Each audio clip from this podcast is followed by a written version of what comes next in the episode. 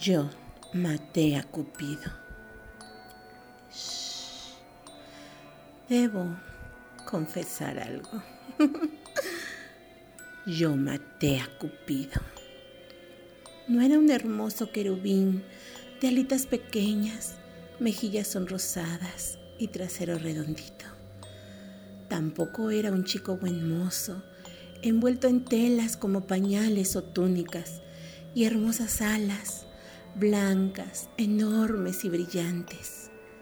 No, Cupido, por lo menos el Cupido que me tocó conocer, era un ser oscuro, siniestro, no sé si loco por nacimiento o malvado por vocación, fingiendo hacer buenas obras cuando en realidad esperaba atacarte a traición, confiado en su poder, haciendo alarde de su ego.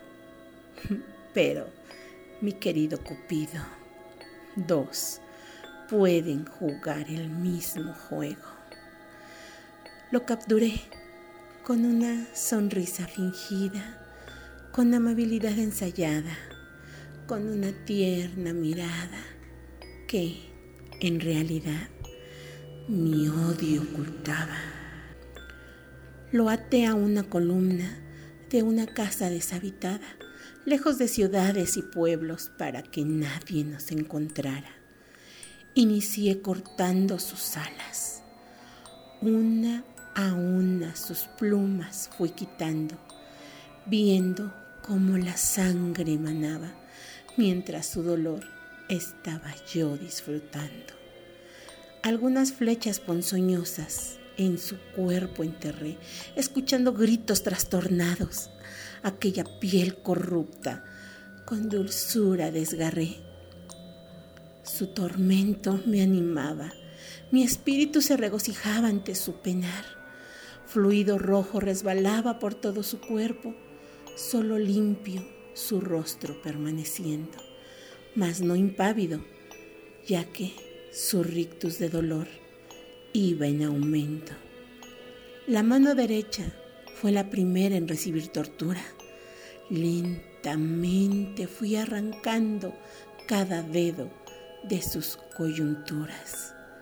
La mano izquierda sufrió el mismo tormento, mientras su boca exhalaba tétricos lamentos. Su lengua, su lengua fue cercenada, sus orejas también, los ojos, los ojos en sus cuencas pudieron quedar para ver cómo la vida de ellos quería escapar. Había una flecha negra con una hermosa punta dorada. Esa la utilicé al final, después de abrir su pecho y con ella su corazón traspasar. Así murió Cupido, quedando solo en un lugar remoto, lejos de personas a las que pudiera dañar con su presencia, con su maldad. Sí yo maté a Cupido. Y no, no me arrepiento, porque él, él me mató primero, trayendo al amor de mi vida para quitármelo luego. Y así llegamos al final de este relato.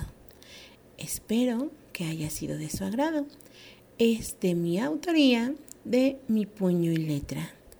Y ahora apaguen la luz, cierren los ojos y sueñen. Sueñen con cupidos, alados, hermosos y uno siniestro que su sangre va derramando.